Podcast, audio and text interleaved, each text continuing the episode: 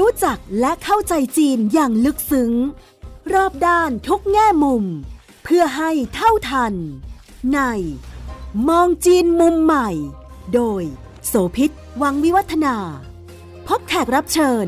กูรูผู้รอบรู้เรื่องจีนดร.ไพจิตร วิบูลย์ธนสารรองประธานและเลขาธิการหอการค้าไทยในจีน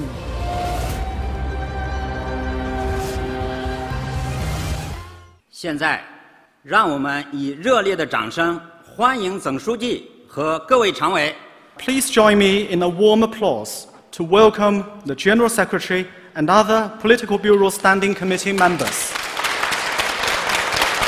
สวัสดีค่ะต้อนรับคุณผู้ฟังทุกท่านกลับมาพบกับมองจีนมุมใหม่ทางไทย พี บี เอส Podcast กันอีกครั้งหนึ่งนะคะเป็นที่เรียบร้อยไปแล้วสำหรับการประชุมสมัชชาใหญ่พรรคคอมมิวนิสต์จีนหรือว่า ซี พี ซี ครั้งที่ยี่สิบค่ะใช้เวลานานประมาณสัปดาห์หนึ่งนะคะในช่วงที่สิ้นสุดก็คือเสาร์ที่ยี่สิบสองตุลาคมที่ผ่านมานี่เองค่ะหลายๆเรื่องเป็นไปตามความคาดหมายนะฮะไม่ว่าการอยู่ในอำนาจต่อของประธานาธิบดีสีจิ้นผิงอย่างมั่นคงแล้วก็แข็งแรงเพราะว่าได้รับการยอมรับจากที่ประชุมใหญ่ของพรรคทั้งหมดนะคะรวมทั้งประเด็นเรื่องของการแก้ไขรัฐธรรมนูญนะคะที่กำหนดให้ประธานาธิบดีสีจิ้นผิงได้เป็นแกนกลางของพรรครวมทั้งการแต่งตั้งคณะกรรมการกลางชุดใหม่中国共产党第二十次全国代表大会已经胜利闭幕了。这是一次高举旗帜、凝聚力量、团结奋进的大会。Yesterday, the Communist Party of China successfully concluded its twentieth นอกจากนี้ในการประชุมของสมัชชาพรรคคอมมิวนิสต์ก็ยังได้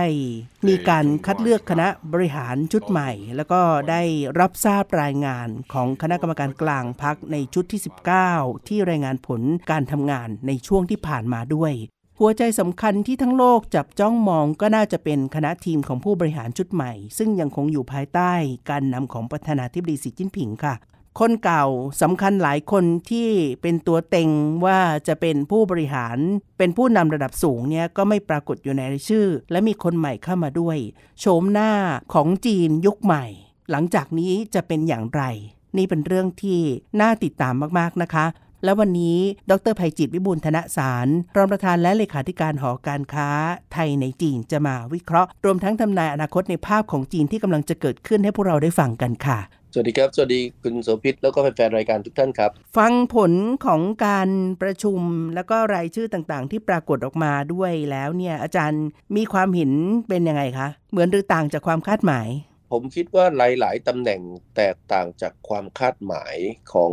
ผู้คนไปพอสมควรเพราะครั้งนี้เนี่ยไม่ค่อยมีใครคิดว่าจะมีการเปลี่ยนถึงสี่ตำแหน่งในเจ็ดอรหันต์แล้วก็แม้กระทั่งลำดับของ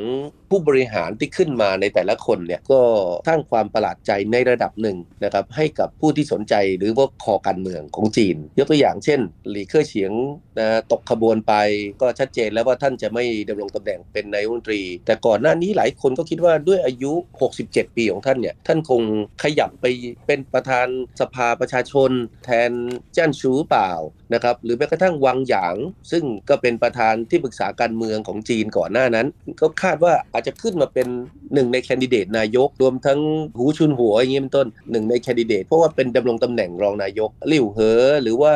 ผันเจิ้งอันนี้หลุดนะก็อาจจะเพราะเรื่องของอายุแต่พอพอเห็นรายชื่อใหม่คือคือทุกคนเนี่ยจับตามองตอนดูการถ่ายทอดสดเนี่ยตอนที่เดินออกมาเข้าสู่เวทีการประชุมเนี่ยในรอบสุดท้ายเนี่ยทุกคนจับตามองเพราะอยากรู้ว่าลำดับสอง สาม สี่ ห้า หกจะเป็นใครแน่นอนลำดับหนึ่งเป็นท่านสีจิ้นผิงลำดับสองเป็นหลี่เฉียงหลี่เฉียงเนี่ยปัจจุบันเป็นเลขาธิการพรรคประจำมหานครเซี่ยงไฮ้นี่ก็เป็นครั้งแรกในรอบสามสิบห้าปีนะถ้าเราดูเนี่ยที่ถ้าท่านหลี่เฉียงขึ้นมาเป็นนายกรัฐมนตรีถ้าเราดูตามลำดับนะนะคาดว่ามีนาคมเนี่ยท่านจะขึ้นเป็นนายกรัฐมนตรีก็จะแตกต่างจากประเพณีเดิมนะครับที่จีนเคยปฏิบัติมาตั้งแต่ยุคการดำรงตำแหน่งของท่านนายกหลี่เผิงนะย้อนกลับไปสามสิบห้าปีว่าส่วนใหญ่ก็จะต้องผ่านงานรองนายกแต่หลี่เฉียงไม่เคยผ่านงานรองนายกผ่านงานในแถบมหานครแล้วก็มณฑลในปากแม่น้ำแยงซีเกียมลำดับสามถัดมาเจ้าเล่อจี้เจ้าเล่อจี้นี่ก็เป็นมือปราบเรื่องคอร์รัปชันเรื่องทุจริตคนนี้ก็คาดว่าจะขึ้นมาเป็นประธานสภาประชาชน นะถ้าดูตามลำดับก็เป็นหนึ่งในว่าไงเจ็ดปริบุโรถาวรเดิมอีกท่านหนึ่งคือหวังหูหนิงนะหวังหูหนิงนี่เป็นนักยุทธศาสตร์เป็นเป็นนักคิดมาสายวิชาการจดวิศวะใส่ใจเรื่องงานวิจัยเรื่องการพัฒนาเป็นคนที่อยู่เบื้องหลังการกำหนดนโยบายสำคัญของจีนในยุคหลังนะครับโดยเฉพาะยิ่งในยุคของท่านสีจิ้นผิงถ้าถัดจากท่านสีจิ้นผิงแล้วเนี่ยท่านอายุสูงสุดเลยหกสิบเจ็ดปีถ้าเราใช้เกณฑ์หกสิบเจ็ดว่ายังอยู่ได้นะหลายคนถึงตั้งข้อสังเกตว่าเอ๊ะทำไมหกสิบเจ็ดแล้วท่านหลี่เค่อเฉียงท่านวังหยางก็หกสิบเจ็ดแต่ทำไมถึงหลุดนะอันนี้คือคือข้อสังเกตที่มีหลายคนตั้งคำถามสงสัยก็เลยกลายเป็นว่าประเด็นอายุประเด็นประสบการณ์เนี่ยมีความสำคัญน้อยกว่าเรื่องของความสัมพันธ์นะครับที่จะมีกับท่านสีจิ้นผิงอันนี้ก็มีการพูดมีการวิเคราะห์กันเซอร์ไพรส์อีกคนหนึ่งคืออันดับห้าครับคุณไช่ฉีปัจจุบันเป็นเลขาธิการพรรคประจำกรุงปักกิ่งเราอาจจะเห็นนะว่าท่านทำงานใกล้ชิดกับท่านสีจิ้นผิงตลอดหลายปีที่ผ่านมาแต่ก็ไม่ค่อยมีใครวิเคราะห์ว่าท่านไช่ฉีจะขึ้นมาอยู่ในหนึ่งในเจ็ดโพลิตบูโรท่านอาจจะกลายมาเป็นประธานกรรมธิการที่ดูแลหรือสภาที่ดูแลเรื่องของวินัยพรรคก็ได้ถ้าเราดูตามลำดับแต่ก็ไม่แน่ใจเดี๋ยวถึงเวลาเนี่ยมีการแบ่งงานกันเนี่ยจะจะเป็นอย่างนั้นไหมอีกคนหนึ่งคือท่านติงเช่เฉียงเป็นถ้าเราพูดถึงเหมือนเป็นผอ.สำนักงานเลขาธิการพรรคซึ่งก็ง่ายใกล้ชิดท่านสีจิ้นผิงดูแลเรื่องของความปลอดภัยดูแลเรื่องว่าง่ายอาหารการกินอะไรต่างๆนะว่าจะต้องปลอดภัยดีทุกอย่างเรียบร้อยโปรโตคอลต่างๆในการดำเนินการเนี่ยคนนี้เป็นคนดูแลทั้งหมดอยู่ใกล้ชิดท่านสีจิ้นผิงมากที่สุดคนหนึ่งในบรรดาหนึ่งในเจ็ดบางคนบอกว่าเนี่ยเป็นเสมือนเลขาส่วนตัวของท่านสีจิ้นผิงเห็นท่านสีจิ้นผิงที่ไหนก็จะเห็นท่านติงเช่อเฉียงอยู่ที่นั่นก็มาติดอยู่อันดับหกคนสุดท้ายคือท่านหลี่ซีจะจะมาจากทางกวางตุ้งเป็นเลขาธิการพรรคทางกวางตุ้งประสบความสำเร็จมีผลงานดีตรงที่ทำเรื่องของการเชื่อม Greater Bay Areaนะที่พวกเรารู้จักนะครับที่เชื่อมมณฑลกวางตุ้งกับฮ่องกงเก่งเรื่องของการปฏิรูปเศรษฐกิจเพราะฉะนั้นถ้าเราดูเนี่ยในในบรรดาเจ็ดอรหันต์เนี่ยนะก็มีทั้งนักยุทธศาสตร์มีทั้งคนที่ผ่านงานหัวเมืองใหญ่ในสามพื้นที่สำคัญของจีนนะที่เราเคยคุยเรื่องกลุ่มเมืองเรื่องต่างๆอย่างเช่นคุยอย่างท่านไช่ฉีเนี่ยมาไปจากปักกิ่งตรงแถบนั้นเราก็คุยเรื่องจีนจินจี้ใช่ไหมก็เป็นกลุ่มเมืองแถบนั้นเราเคยคุยเรื่องปากแม่น้ำแยงซีเกียงท่านหลี่เฉียงก็เคยอยู่ทั้งเจียงซูอยู่ทั้งเจ้อเจียงอยู่ทั้งเซี่ยงไฮ้อันนี้ก็จะเก่งตรงปากแม่น้ำแยงซีเกียงแถบนั้นรวมทั้งคนเมื่อสักครู่คือท่านหลี่ซีคนนี้ก็มาจากกวางตุ้งซึ่งตรงนั้นก็มีทั้งกวางเจามีทั้งเซินเจิ้นมีทั้งฮ่องกงส่วนคนด้านอื่นๆก็อาจจะมีลักษณะเฉพาะที่จะเก่งเชี่ยวชาญนะตามการการดำเนินนโยบายนะของท่านสีในยุคหลังอย่างเช่นเรื่องของการปราบปรามเรื่องของการคอร์รัปชันเรื่องทุจริตอะไรต่างๆนะที่ที่กลายเป็นกลไกสำคัญที่ทำให้ท่านสีโดดเด่นขึ้นมาในยุคหลังครับท่านหลี่เฉิงซึ่งเป็นเลขาธิการพรรคที่เซี่ยงไฮ้เนี่ยจะว่าไปแล้วเซี่ยงไฮ้ก็เหมือนกับพื้นที่นำร่องทดสอบที่ใครจะผ่านเข้าไปอยู่ตำแหน่งสูงๆได้ก็มักจะมีแนวโน้มว่าต้องผ่านการว่าการที่เมืองใหญ่มาก่อนอย่างเซี่ยงไฮ้ปักกิ่งอันนี้ก็เป็นการปูทางไประดับหนึ่งไหมคะถึงแม้ว่าเขาจะไม่ได้ไปเคยดำรงตำแหน่งเป็นรองนายกมาก่อนหรืออะไรแต่ก็อาจจะมีผลงานที่เข้าตาในบางด้านเลยก้าวกระโดดจากแค่ดูระดับของเซี่ยงไฮ้แล้วก็ขึ้นไปเป็นหนึ่งในเจ็ดของโปลิตบูโรได้เลยประเด็นของคุณโสภิตเนี่ยน่าสนใจมากเพราะว่าจริงๆแล้วผู้นำจีนในยุคหลังหรือผู้บริหารของจีนในยุคหลังเนี่ยส่วนใหญ่จะมาจากการผ่านงานเซี่ยงไฮ้นะครับท่านสีจิ้นผิงแน่นอนท่านหนึ่งนะครับก่อนหน้านี้ท่านเจียงเจ๋อหมินท่านจูหลงจีเงี้ยนะก็จะผ่านงานการบริหารงานตรงเซี่ยงไฮ้เพราะว่าเซี่ยงไฮ้แม้ว่าจะเป็นพื้นที่เล็กๆเป็นมหานครเล็กๆแต่เป็นมหานครทางเศรษฐกิจที่ใหญ่ที่สุดจนกระทั่งบางคนบอกว่าเนี่ยแหละคือเมืองหลวงทางเศรษฐกิจของประเทศจีนเพราะฉะนั้นการผ่านงานตรงพื้นที่ปากแม่น้ำแยงซีเกียงโดยเฉพาะยิ่งเซี่ยงไฮ้เนี่ยมันจึงมีนัยยะสำคัญผมคิดว่าทำให้ท่านสีจิ้นผิงเนี่ยเลือกนะท่านหลี่เฉียงขึ้นมาเนี่ยนะแข่งบุญแข่งวาสนามันจังหวะโอกาสที่ท่านสีจิ้นผิงสมัยก่อนเคยไปทำงานเป็นเลขาธิการพรรคทางเจ้อเจียงทางเซี่ยงไฮ้ตรงนั้นเนี่ยก็เป็นจังหวะที่ทางหลี่เฉียงเนี่ยได้มีโอกาสได้ทำงานนะได้ใกล้ชิดแล้วมีคนบอกว่าจริงๆแล้วหลังจากท่านสีจิ้นผิงขึ้นมาที่ปักกิ่งแล้วเนี่ยแล้วก็ขึ้นสู่ตำแหน่งที่สูงขึ้นจนกระทั่งมาตำแหน่งสูงสุดของจีนเนี่ยท่านหลี่เฉียงก็ยังทำงานอยู่เบื้องหลังให้กับท่านสีจิ้นผิงในระดับประเทศควบคู่ไปด้วยเพียงแต่ว่าไปอยู่หลังฉากเพราะว่าท่านไม่ได้ไม่ได้ตำแหน่งแห่งหนอะไรนะครับแต่ทุกครั้งที่ต้องบอกว่าท่านสีจิ้นผิงอยากได้ข้อมูลมุมมองความคิดเห็นอะไรต่างๆ ท่านหลี่เฉียงเนี่ยทำงานในส่วนนั้นนะครับให้แต่ท่านสีจิ้นผิงอาจารย์ทำงานประจำอยู่ที่เซี่ยงไฮ้ยาวนานพอสมควรเห็นข่าวคราวหรือทราบความเคลื่อนไหวหรือผลงานของคุณหลี่เฉียงเป็นยังไงบ้างคะในช่วงที่ผ่านมาเท่าที่เท่าที่มีข้อมูลก็บอกว่าก็จะมีบทบาทดูแลนครเซี่ยงไฮ้ในช่วงล็อกดาวน์เรื่องของโควิด สิบเก้า ด้วยก่อนหน้านี้เป็นท่านเป็นคนที่ทำงานเซิร์ฟนโยบายพรรคโดยเฉพาะยิ่งในพื้นที่ตรงปากแม่น้ำแยงซีเกียงเนี่ยได้เป็นอย่างดีเพราะว่ามันไม่ใช่แค่เซี่ยงไฮ้นะเพราะนั้นเซี่ยงไฮ้ในยุคหลังเนี่ยมันเป็นการมันเป็นเซี่ยงไฮ้ที่ไปเชื่อมปากแม่น้ำแยงซีเกียงเพราะฉะนั้นท่านเป็นเหมือนหัวขบวนในการสร้างความเป็นปึกแผ่นในการขยายลู่ทางทางเศรษฐกิจจากมิติทางการเมืองที่แน่นอนในเมืองจีนเนี่ยมันมีนัยยะความสำคัญเพื่อทำให้ปากแม่น้ำแยงซีเกียงเนี่ยมันมันเป็นมิติของเศรษฐกิจที่ใหญ่และทรงพลังเพิ่มมากขึ้นนะครับก็มีคนพูดอันนี้ก็เป็นเกร็ดเหมือนกันนะครับว่าตอนสมัยที่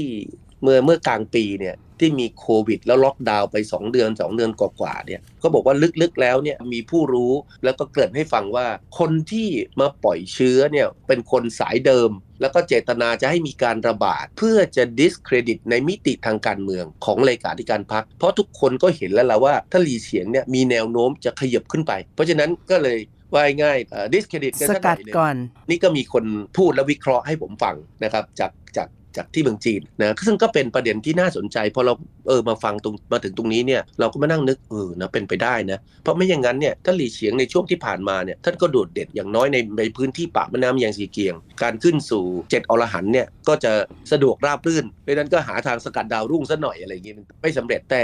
มีคนบอกว่าด้วยความที่ท่านเนี่ยยึดเอานโยบายท่านสีจิ้นผิงเป็นหลักเรื่องของ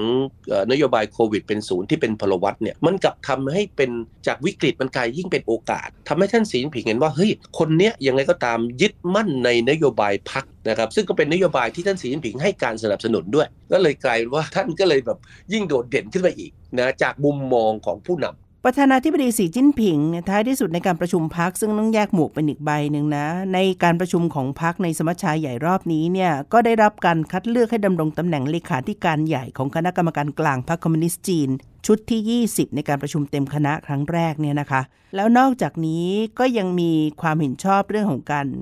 แก้ไขรัฐธรรมนูญแล้วก็รับรองในรายละเอียดต่างๆรวมทั้งประเด็นที่ถูกตั้งข้อสังเกตก็คือว่าการประชุมรอบนี้แหวกแนวจากธรรมเนียมปฏิบัติในอดีตด้วยคือไม่ได้มีการประกาศผู้ที่จะดำรงตำแหน่งทายาททางการเมืองเป็นคนต่อไปซึ่งตรงนี้ก็เข้ากับข้อสังเกตที่ถูกวิเคราะห์ว่าก็แก้เพื่อจะให้สอดรับว่าการดำรงตำแหน่งเนี่ยเป็นไปเรื่อยๆโดยไม่ต้องกำหนดอายุให้สอดคล้องกับการดำรงตำแหน่งประธานาธิบดีของสีจิ้นผิงหรือเปล่าอาจารย์มองเรื่องนี้ยังไงคะประเด็นนี้มีจริงแล้วตั้งแต่ก่อนที่จะมีการประกาศการประชุมครั้งนี้นะผู้คนในเมืองจีนเนี่ยก็ก็มองไกลไปมากกว่าเทอมสามเรียบร้อยแล้วแม้กระทั่งก่อนการประชุมเนี่ยเวลาจะไปคุยเรื่องเทอมสามทุกคนบอกว่าแน่นอนเวลาใครถามผมผมก็บอก เก้าสิบเก้าจุดเก้า แล้วก็เอาเพิ่มเข้าไปอีกสิบเอ็ดเบอร์ตามสิบเอ็ดตัวนะตามจำนวนหมายเลขโทรศัพท์ของของจีนก็คือโอกาสพลิกล็อกไม่มีคนก็เลยบอกว่าไม่ใช่เรื่องพูดถึงเรื่องเทอมสามนะตอนนี้พูดถึงเรื่องเทอมสี่มากกว่าพอเราเห็นเจ็ดคนในในเจ็ดอรหันต์ณขณะนี้ซึ่งทั้งหมดเนี่ยถือว่ามาจากสายท่านสีจิ้นผิงนะผมคิดว่าเทอมสี่ก็ไม่ใช่ประเด็นละตอนนี้อันนี้ก็จะกลายเป็นว่าเผลอๆเราอาจจะต้องมองต่อไปจนถึงสองพันสามสิบห้าเลยคือคือห้าปีนี้บวกห้าปีเทอมสี่อาจจะต้องบวกไปอีกประมาณ สองถึงสาม ปีหลังจากนั้นนะที่ท่านสีจิ้นผิงอยากจะเห็นเป้าหมายกำหนดไว้ตอนกลางเทอมเพราะสมัยก่อนจะมีเป้าหมายสองพันยี่สิบถูกไหมครับที่เป็นร้อยปีของการก่อตั้งพรรคคอมมิวนิสต์มีเป้าหมายสองพันห้าสิบที่จะอยากจะฉลองร้อยปีของการก่อตั้งสาธารณรัฐประชาชนจีนท่านสีจิ้นผิงก็มากำหนดเป้าหมายกลางนะครับคือแบ่งสามสิบปีนั้นเป็นสิบห้าปีสิบห้าปีก็คือสองพันสามสิบห้าก็จะเป็นสองพันสามสิบห้าที่หลายคนก็มองไกลถึงขนาดว่าเนี่ยล่ะท่านสีจิ้นผิงจะนำพาประเทศชาติให้ก้าวขึ้นเป็นมหาอำนาจด้านเศรษฐกิจแล้วก็โดดเด่นในมิติเวทีการเมืองโลกอย่างแท้จริงนะนี่ก็มีการวิเคราะห์กันครับคุณกำลังฟังมองจีนมุมใหม่ทางไทย พี บี เอส Podcast ประเด็นที่อาจารย์ได้ตั้งข้อสังเกตช่วงต้นเนี่ยน่าสนใจเรื่องหนึ่งค่ะที่พอวิเคราะห์ของเจ็ดคนที่จะเข้ามาเป็นตัวแกนสำคัญสำคัญในการกำกับทิศทางแล้วก็ความเคลื่อนไหวและจังหวะก้าวเดินต่อไปของจีนเนี่ยมองเห็นแบ็คกราวด์เบื้องหลังแล้วก็สามารถจะเห็นอนาคตได้ที่อาจารย์บอกว่าอายุบวกกับประสบการณ์เนี่ยมันไม่ได้แปลว่าเป็นสิ่งที่ต้องถูกพิจารณาเลือกเสมอไปแต่ต้องตั้งคำถามว่ามีความสัมพันธ์ที่ใกล้ชิดกับประธานาธิบดีสีจิ้นผิงแค่ไหนและน่าจะได้รับความไว้วางใจแค่ไหนถึงได้จะต้องถูกเลือกขึ้นมาก็ทำให้คนเก่าหลุดออกไปตั้งสี่คนอย่างที่อาจารย์ว่านะคะรวมทั้งหลี่เค่อเฉียงนายกรัฐมนตรีปัจจุบันซึ่งก็ควรจะเป็นคนที่ถูกวางใจมากที่สุดนะคะทีนี้พอมาดูในเจ็ดคนใหม่เนี่ยในหน้าตากับแบ็คกราวด์ถ้าเข้ามาสู่ประเด็นที่เราคุยกันวันนี้ค่ะมองในเรื่องของตัวการเติบโตของจีนทิศทางหนึ่งมันจะเป็นแบบไหนคะอาจารย์ภายใต้ผู้กำกับของพรรคคอมมิวนิสต์ที่สำคัญทั้งเจ็ดนี้ค่ะคือถ้าเราถอดรหัสสิ่งที่ท่านรายงานต่อที่ประชุมสมัชชาใหญ่เนี่ยเราจะเห็นคำมันสำคัญหลายส่วนที่ผมคิดว่าสะท้อนทิศทางในอนาคตของจีนได้เป็นอย่างดียกตัวอย่างเช่นพูดถึงคำว่าเหรินหมินหรือคำว่าประชาชนเยอะมากกว่าครั้งที่ผ่านมาคำที่สองก็คือแตะคำที่ผมคิดว่าอ่อนไหวในมิติทางเรื่องความมั่นคงคือท่านแตะเรื่องประเด็นเรื่องเสถียรภาพเรื่องความปลอดภัยเรื่องความมั่นคงเนี่ยค่อนข้างเยอะกว่าครั้งที่ผ่านมาเช่นเดียวกันพยายามปลุกเร้าผู้คนให้ลุกขึ้นมาต่อสู้ถ้าแปลเป็นไทยก็อาจจะบอกว่าเป็นการต่อสู้การเผชิญกับความท้าทายและความลำบากนะครับที่รออยู่อันนี้ก็สะท้อนเลยว่าในมุมมองของท่านสีจิ้นผิงหรืออย่างน้อยของพรรคคอมมิวนิสต์จีนณขณะนี้เนี่ยกำลังมองว่าโลกกำลังมีการเปลี่ยนแปลงนะมีความท้าทายมีตัวแปรมีความไม่แน่นอนแฝงอยู่เยอะมากแล้วจีนก็อาจจะเป็นหนึ่งในเหยื่อหรือเป้าที่ต่างประเทศมองอยู่เพราะฉะนั้นท่านก็เลยเรียกร้องอยากเห็นคนจีนเนี่ยไม่ใช่แต่เฉพาะพรรคคอมมิวนิสต์จีนไม่ใช่แต่เฉพาะรัฐบาลแต่ยังหมายรวมถึงประชาชนจีนที่ควรมาจับมือร่วมกันเพื่อจะต่อสู้กับความท้าทายดังกล่าวคำอีกคำหนึ่งที่เยอะเช่นเดียวกันซึ่งไม่น่าแปลกใจก็คือคำที่เกี่ยวข้องกับเรื่องนวัตกรรมเทคโนโลยีต่างๆจีนเขาส่งไม้ต่อเรื่องการพัฒนาด้านวิทยาศาสตร์เทคโนโลยีพอมาถึงยุคท่านสีจิ้นผิงก็พูดถึงเรื่องของนวัตกรรมให้ความสำคัญกับการพัฒนานวัตกรรมบนพื้นฐานของวิทยาศาสตร์เทคโนโลยีและความคิดริเริ่มสร้างสรรค์ค่อนข้างเยอะอันนี้ก็ถูกไฮไลท์แต่ขณะเดียวกันในทางกลับกันครับเราก็เห็นถ้อยคำบางคำที่มันลดน้อยลงไปเยอะเลยบางบางทีมันอาจจะส่งสัญญาณอะไรบอกเราเหมือนกันนะครับยกตัวอย่างเช่นคำว่าพัฒนาคำว่าความคิดริเริ่มสร้างสรรค์คำว่าเศรษฐกิจคำว่าปฏิรูปคำว่าเปิดกว้างคำว่ากลไกตลาดซึ่งเป็นคำที่ท่านต้องบอกว่านายกรัฐมนตรีหลี่เค่อเฉียงนะซึ่งจะเป็นอดีตนายกรัฐมนตรีในในในเทอมในในมีนาคมหน้าเนี่ยใช้เยอะมากลดน้อยลงไปเยอะจากการคำกล่าวรายงานของท่านสีจิ้นผิงกำลังบอกอะไรกำลังบอกว่าวันนี้เนี่ยผมคิดว่าจีนเนี่ยกำลัง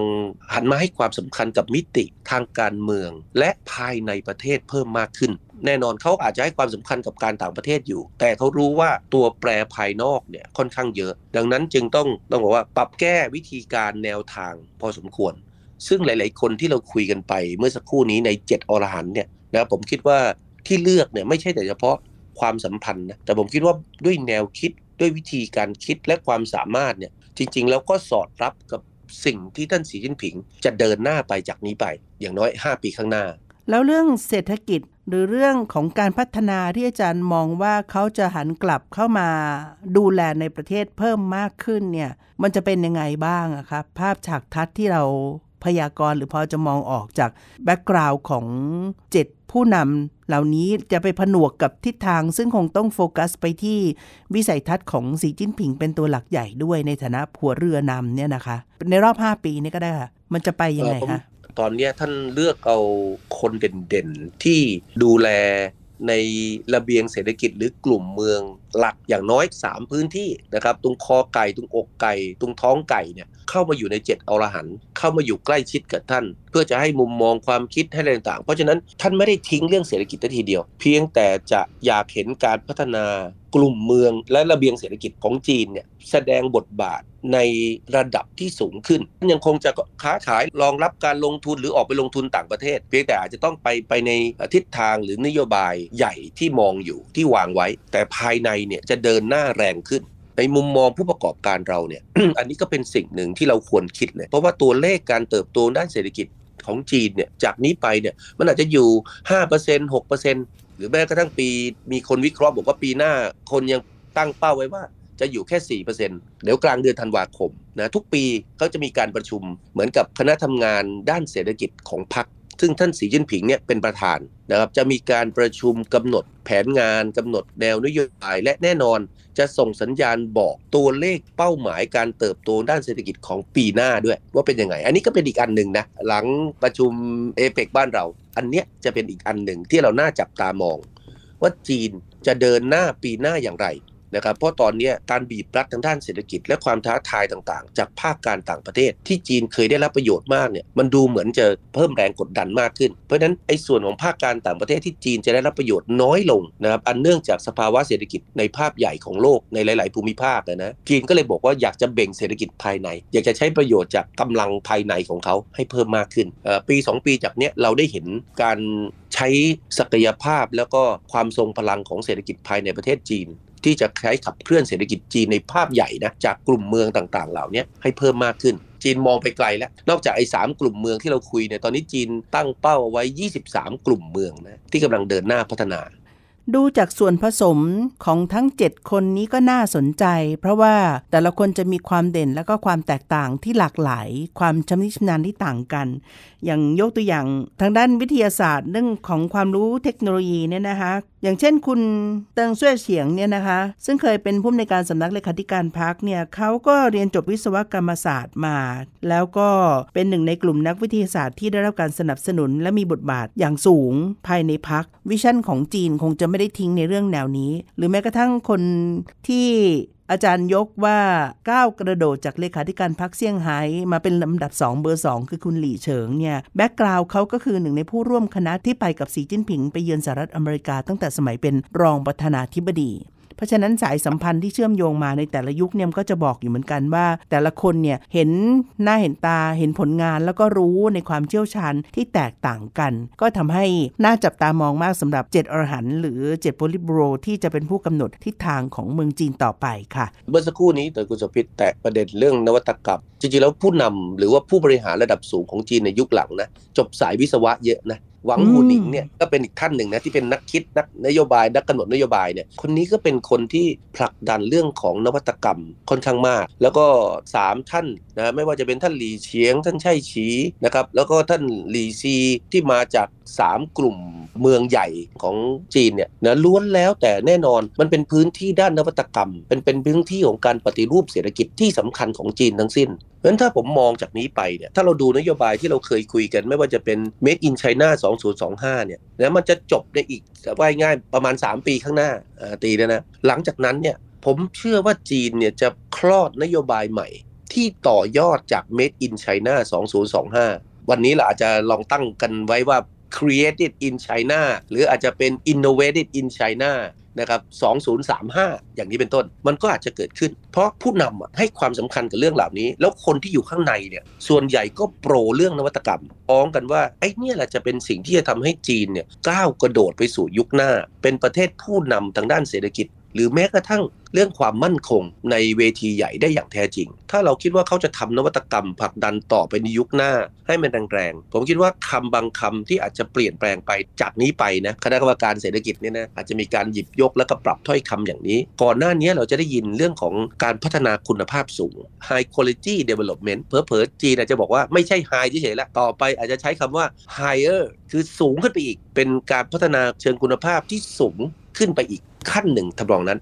นะกลุ่มเมืองที่เราคุยกันเมื่อสักครู่นี้เรื่อง urbanization เรื่องอะไรต่างๆมีอันหนึ่งที่เขาจะไม่หยุดแค่การพัฒนากลุ่มเมืองจะลงพื้นที่เกษตรและชนบทเพิ่มมากขึ้นเพราะว่าเราจับสัญญาณได้ว่าแตะถึงคำอย่างเช่นความการสร้างความกระชุ่มกระชวยให้กับพื้นที่ชนบทให้กับคนในชนบทซึ่งในส่วนนี้แน่นอนมันจะไปเกี่ยวข้องกับภาคการเกษตรจีนอันนี้ก็ไปเชื่อมโยงกับนโยบายเรื่องความมั่นคงและก็ความปลอดภัยทางด้านอาหารที่จีนให้ความสำคัญมาก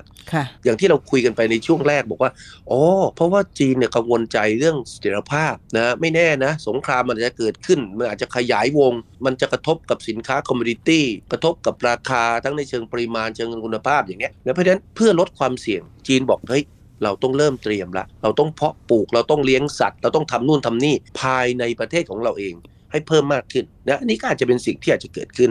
อีกอันหนึ่งที่ผมคิดว่าเราอาจจะเห็นในอนาคตก็คือเรื่องของความเจริญรุ่งเรืองร่วมกันหรือไอ้ common prosperity ซึ่งสำหรับผมนะผมคิดว่าถ้าพร้อมปุ๊บมันจะเกาะกระโดดขี่หลัง Belt and Road Initiative กลายเป็น Common Prosperity Plus นะผมแต่ผมตั้งชื่อเองนะนะก็คือเป็นการต่อขยายจากนโยบายหรือว่าแคมเปญนะเรื่องความเจริญรุ่งเรืองร่วมกันที่จีนเนี่ยหวังเห็นภายในประเทศแต่ผมว่าหลังจากนั้นเนี่ยจีนจะขายความคิดขายแคมเปญเหล่านี้ออกไปยังต่างประเทศด้วยอันเนี้ยผมเชื่อว่าจะเราอาจจะเห็นในอนาคตส่วนเรื่องการให้ความสำคัญกับภาคประชาชนเรื่องของการคอร์รัปชันการปราบปรามคอร์รัปชันเนี่ยผมว่าจะดำรงอยู่ท่านเจ้าเลอจี้ก็ยังอยู่ในหนึ่งในเจ็ดปริบูโรต่อสมัยหนึ่งซึ่งท่านก็รับผิดชอบเรื่องการปราบปรามทุจริตอยู่แล้วค่ะอีกหลายคนเนี่ยพอระหว่างที่ฟังอาจารย์คุยด้วยท่านก็ทบทวนไล่ประวัติเนี่ยน่าสนใจอาจารย์บอกว่าหวังหูหนิงเนี่ยเป็นนักกลยุทธ์นะคะนักวางแผนนักยุทธศาสตร์นะคะจริงๆเขาก็เป็นผู้ที่ช่วยทำหน้าที่วางหมากทางการเมืองมาหลายยุคนะคะทั้งเจียงเจิ้นหมินหูจินเทาแล้วก็สีจิ้นผิงจนกระทั่งหลายคนก็ขนานชื่อบอกว่าหวังหูหนิงนี่เป็นไชน่าคิสซิงเจอร์เลยนะคะกรณีของเทคโนโลยีเนี่ยค่ะอีกคนนึงก็เป็นคนที่น่าสนใจมากก็ต้องติดตามด้วยนะคะคุณผู้ฟังคุณใช่ฉีเลขาธิการพรรคของปักกิ่งเนี่ยปีนี้อายุหกสิบหกแล้วนะแต่อีกด้านหนึ่งนะคะเขาเป็น active user ของเว่ยปั๋วตอนนี้มีผู้ติดตามเนี่ยมากกว่าสิบล้านคนโอ้หกสิบหกแล้วยังเล่นโซเชียลมีเดียอย่างคล่องแคล่วว่องไวนี่ก็จะทำให้เห็นว่าในความใกล้ชิดกับโลกของเทคโนโลยีสมัยใหม่เนี่ยไม่ธรรมดาแต่ว่าเว่ยปั๋วนี่ก็ถือว่าเป็นเทคโนโลยีที่คนจีนทั้งประเทศรู้จักมักคุ้นกันเป็นอย่างดีอยู่แล้วเนี่ยนะคะตัวนี้ก็เป็นร่องรอยเหมือนกันที่ทำให้เห็นว่าโฉมหน้าของผู้นำยุคใหม่ของจีนเนี่ยมีลักษณะแบบไหนซึ่งมันพยากรณ์ไปได้ว่าเออแล้วการกำกับทิศทางของจีนจะเป็นอย่างไรสรุปแบบนี้ถูกต้องไหมคะว่าตอนนี้ชุดใหม่ของจีนภายใต้การนำของเลขาธิการพรรคคอมมิวนิสต์ของจีนคนล่าสุดคือประธานาธิบดีสีจิ้นผิงเนี่ยซึ่งเปิดโอกาสให้ดำรงตำแหน่งต่อไปได้อย่างไม่มีจุดสิ้นสุดคู่ขนานกับตำแหน่งของประธานาธิบดีเนี่ยจะหันกลับมาให้ความสนใจกับเรื่องภายในประเทศเพิ่มมากขึ้นแล้วก็มีคำสำคัญหลายคำที่อาจจะต้องจำเอาไว้เพื่อจะเห็นความเคลื่อนไหวคือไม่ได้เป็น Made in China ละแต่จะเป็น Created in China หรือว่า Innovated in China รวมทั้งการสร้างความกระชุ่มกระชวยหรือมีชีวิตชีวาให้กับชนบทแล้วก็คีย์สำคัญที่จะเป็นภาคต่อคือความเจริญรุ่งเรืองร่วมกันซึ่งอาจารย์บอกว่าถ้าขยับจังหวะไปดีๆมันจะพ่วงไปต่อกับ บี อาร์ ไอ แล้วจะเป็นชุดความคิดที่ขยายขายไปให้กับประชาคมโลกด้วยใช่ไหมอาจารย์ครับผมคิดว่าที่คุณโสภิตสรุปเนี่ยผมก็จะเป็นแนวทางที่จีนจะเดินไปอย่างน้อยในห้าปีข้างหน้านะครับยังไงเดี๋ยวถ้าถึงวันนั้นแล้วเราเห็นหลายๆเรื่องที่วันนี้เราวิเคราะห์กันไปปรากฏเป็นนโยบายใหม่ๆเป็นการดำเนินการใหม่ๆนะของจีนในอนาคตก็สะท้อนว่าเออเราเกาะติดกับทิศทางการดำเนินการของรัฐบาลจีนในชุดหน้าได้ค่อนข้างแม่นยำนะครับถ้ามันตกหล่นไปก็ต้องตกหล่นก็มาเติมใช่ครับแต่ว่าตอนนี้เนี่ยที่ต้องจับตาก็คือธันวาคมนะคะที่จะมีการประชุมคณะทำงานเศรษฐกิจซึ่งอาจจะมีมาตรการอะไรที่น่าสนใจและทำให้เห็นทิศทางเพิ่มขึ้นได้นะคะอาจารย์ครับผมครับค่ะหลายนโยบายถ้าแม่นต่อไปก็เรียกว่าเป็นภัยจิตพยากรณ์แล้วนะคะเราจะได้หยิบมาพูดคุยกันในรายการเพิ่มเพิ่มเติมในอนาคตครับใช่ค่ะเพื่อให้คุณผู้ฟังเท่าทันนะคะแล้วก็เห็นจีนในมิติต่างๆอย่างครอบคลุมนี่คือรายการมองจีนมุมใหม่ที่เราคุยกันวันนี้นะคะดร.ไพจิตร วิบูลย์ธนสารรองประธานและเลขาธิการหอการค้าไทยในจีนและดิฉันโสภิตลาแล้วค่ะสวัสดีค่ะสวัสดีครับติดตามฟังรายการมองจีนมุมใหม่ได้ทางเว็บไซต์และแอปพลิเคชันไทย พี บี เอส Podcast กดติดตามสื่อสังคมออนไลน์ทั้ง Facebook, Twitter, Instagram และ YouTube ไทย พี บี เอส Podcast ไทย พี บี เอส Podcast View the World via the Voice